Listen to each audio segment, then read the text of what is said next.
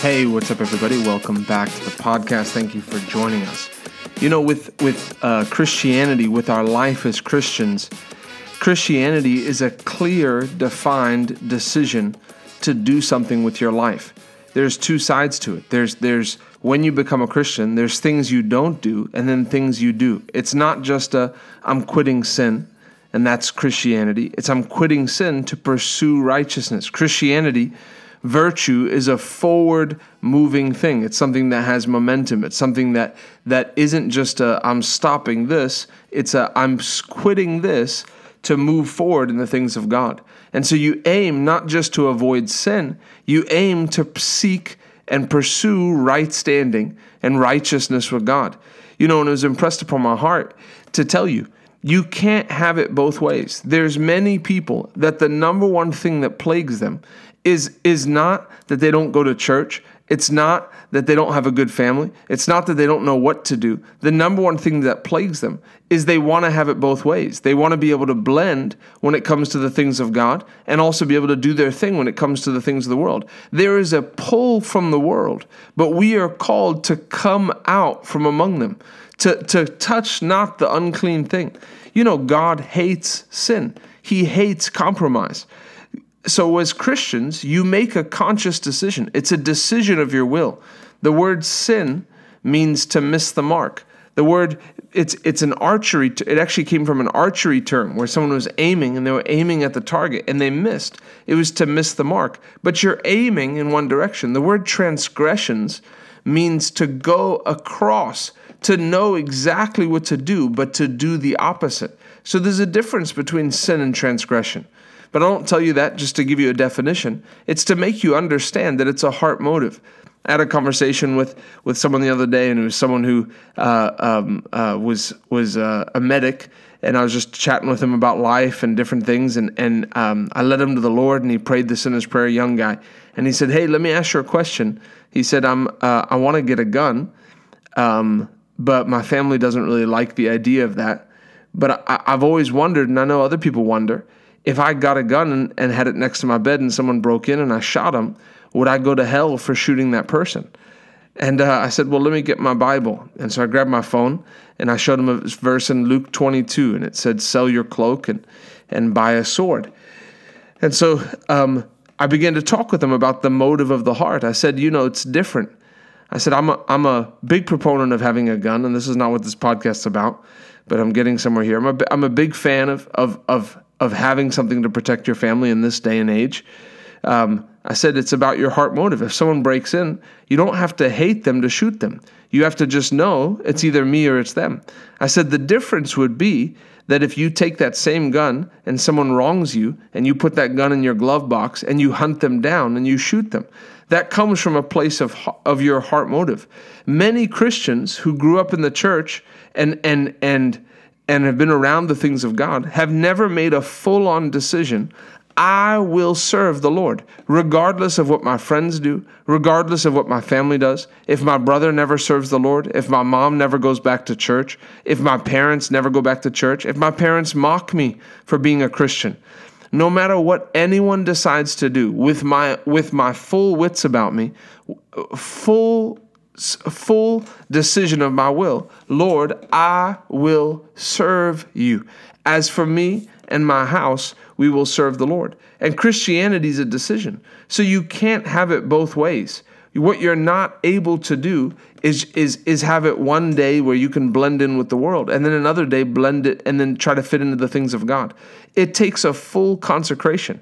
It's the same thing with marriage. Marriage, you don't get to be, oh, I'm in love with you 95% of the time and the other 5%, you know, I may go uh, hang out with with another girl, right? That doesn't work. Marriage is a not only are you the only one for me, but but I won't even look at another girl. The, you you have my eyes for the rest of my life. You have my eyes. You have my hard work. You have all of me, and it's a picture of our of our relationship with the Lord, where you make a decision. I, I'm not going to be somebody who who has one foot in the world and one foot out. I want to read you a scripture. It's Proverbs 28 13. It says, He that covers his sins shall not prosper, but whoso confesses and forsakes them shall have mercy. God is looking to give people mercy. Mercy is where you mess up and God forgives you and doesn't give you ju- the judgment you deserve. God is looking to give mercy. This is a time, we're in a time where God is express is giving mercy. There will come a time where there'll be no more mercy. We'll call that the, the, the judgment day. There'll be no more mercy. You know, for, for humans, you have the time that you're allotted here on this earth to get it right with God. And many people play around with sin and they've never fully made up their mind. I don't care. I'd rather die than than sin against God, live a life of sinning against God. And and have you ever felt have you ever felt this is how you know when when you can hear preaching and it cannot even challenge you anymore. When you can hear preaching and it's almost like you're hiding from God but as long as you keep moving fast enough, he won't be able to see you. It's this feeling of like, I, I know things aren't right, but I'm not slowing down to take to take an account of what I've done wrong. And so you have to allow the Spirit of God. You know, the Spirit of God comes to convict you, to say, hey, hold on a minute. You know what's going on in your heart. You know what you've done. I'm not here to condemn you. But it takes repentance to come back to God. It takes living a holy life to serve God. But what happens is when you decide, I'm going to serve the Lord. Father, forgive me. There, there comes a godly sorrow. Lord, I don't want to mess around in those things anymore. I don't want to have another day of the pull of sin in the world. I know sin can be pleasurable for a season, but I'm not willing to stake my life on it. Do you know how many people who are in hell today because they thought, well, let me just take a break from the things of God? You know, there's a new opportunity over here to explore some things I've never explored before. And then their life is required of them. And so you have to make up your mind. I'm not going to be a person that lives one foot in the world and one foot out. If you want to serve the Lord, it takes number one, living a clean and pure life. You, you protect your life from disaster. You protect your life from being cut short. You protect it by serving God. The number one key to the kingdom of God is to live a holy life. Because you can have faith, but faith works by love. You can have faith, but it, but it takes confidence, knowing who you are, not living in a life of not living a life of sin. Bishop Adeboye said, "The number one the number one fight that you'll fight as a Christian is the, the fight over sin and self. God wants you to walk out victorious. God doesn't want you living one foot in the world, one foot out. You can't have it both ways. You can't be in sin and serve the Lord. Jesus, the Bible says in Deuteronomy chapter 30, verse 19, I call heaven and earth to record this day against you, that I have set before you life and death blessing and cursing. Therefore, choose life that both you and your seed may live. It's up to you to choose.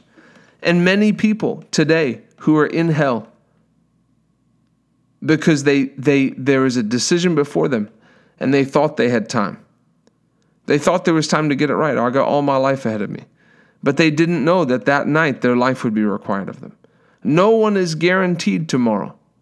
No one is guaranteed tomorrow. When, when there's sin in your life, there's an open door. And the devil would like nothing more than to cut your life short and cause you to spend an eternity in hell. Don't let him do it. You make a decision. I, I'm, I'm choosing to live ready to see the king. I'm choosing. It doesn't matter what it costs me. I'd rather sit on the side of the road and beg for the rest of my life and go to heaven if I had to choose between that and, and living in a mansion with anything I could ever ask for and going to hell. I would rather. Because the price that Jesus paid for me, I won't miss it for the world. You know, Revelations 2 has a has a verse that that that's that you have to do some digging to understand what it means. It's verse 6. It says, But this you have, that you hate the deeds of the Nicolaitans, which I also hate. And then verse 14, but I have a few things against you because there has been them that hold the doctrine of Balaam, who taught Balak to cast a stumbling block before the children of Israel, to eat things sacrificed unto idols, and to commit fornication. So you have also them that hold the doctrines of the Nicolaitans, which I hate. When God, when Jesus tells you he hates something, pay attention. The Bible says, love righteousness and hate wickedness. Christianity is not just about trying to minimize your sin so you can go to heaven. Christianity is meant to put a love in your heart for the things of God. You know, there's a red hot love that comes in your heart when you get born again. God, I love you. You paid, it's the only response to salvation. Lord, the price that you paid for me. Father, I love you. I want to please you. But the devil works to pull you away, where your fire goes out and where you don't love. You're not passionate about the things of God anymore. They become commonplace. It's just what I do. Even you find yourself mocking the things of God. There's people in dangerous places where they get around church and they mock the church. Everything they do, they've got more complaints about church than thankfulness. You know, today I was talking to my wife and we were in the car and I was saying, let's just take some time and tell the Lord what we're thankful for. And I, and I went down the list and I was saying, Father, I'm thankful for my wife. You've given me an awesome wife and a son. And I was going down the list and I said, Lord, thank you for this church you've placed me in and a pastor that I know is, is, is in the right place. I know he's not off in error somewhere.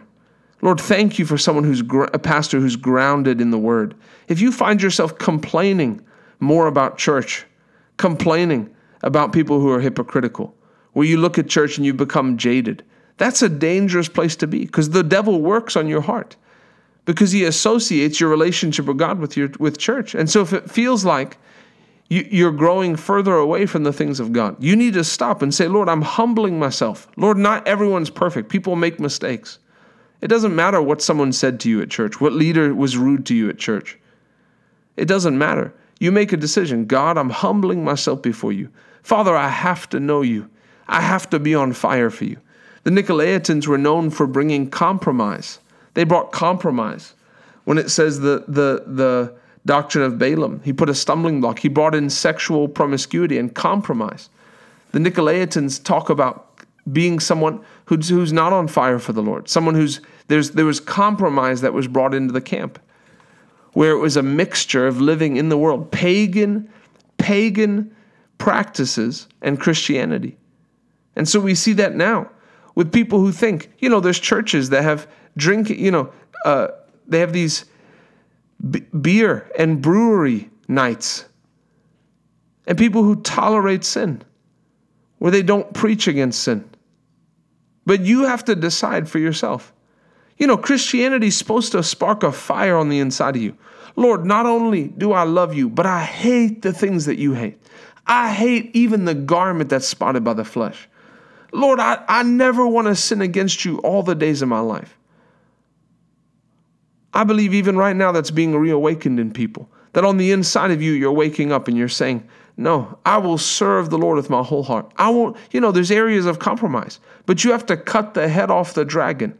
You don't let it sit around for another day. You don't get comfortable or familiar with it. You decide, I'm going to serve God. I'm going to live a whole I'm going to live my whole life for the king. Because what else is there? Life is not about what you gain.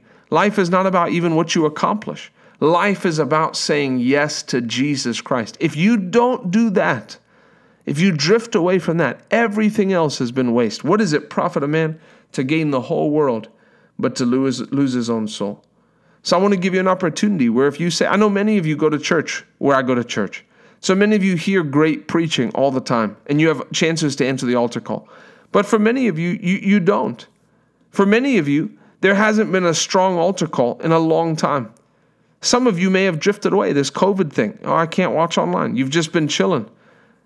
Hardly anything spiritually. I want to give you an opportunity today to get it right with God. God sees you. It's time to stop and face the King.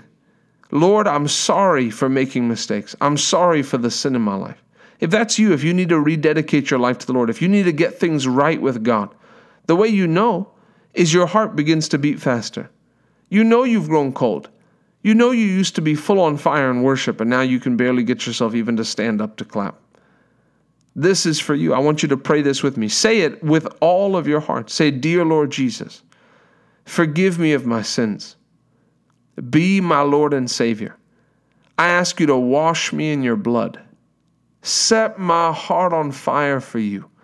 Jesus, you are everything to me. I love you, Jesus. Now lift your hands. Father, I thank you for them. I thank you, Lord, for your goodness. I thank you, Lord, for your grace. Grace them to serve you acceptably. Lord, where they've missed it, Father, forgive them, grant them to grant them to be restored to you, Lord. I thank you, Father. Thank you that they will serve you and they will accomplish what you've called them to do. In Jesus' name. Now, if you prayed that, I'd love to hear from you. I'm on Instagram at Ryan Yusta. I think it's underscore at the end, at Ryan Yusta underscore. Love to hear from you. Love to hear from you either way. Love to hear from our listeners. We love you. God bless you. Man, when as for me and my house, we will serve the Lord. You choose. I'm staying on fire for God. I will serve the Lord for all of my days. God bless you. I love you.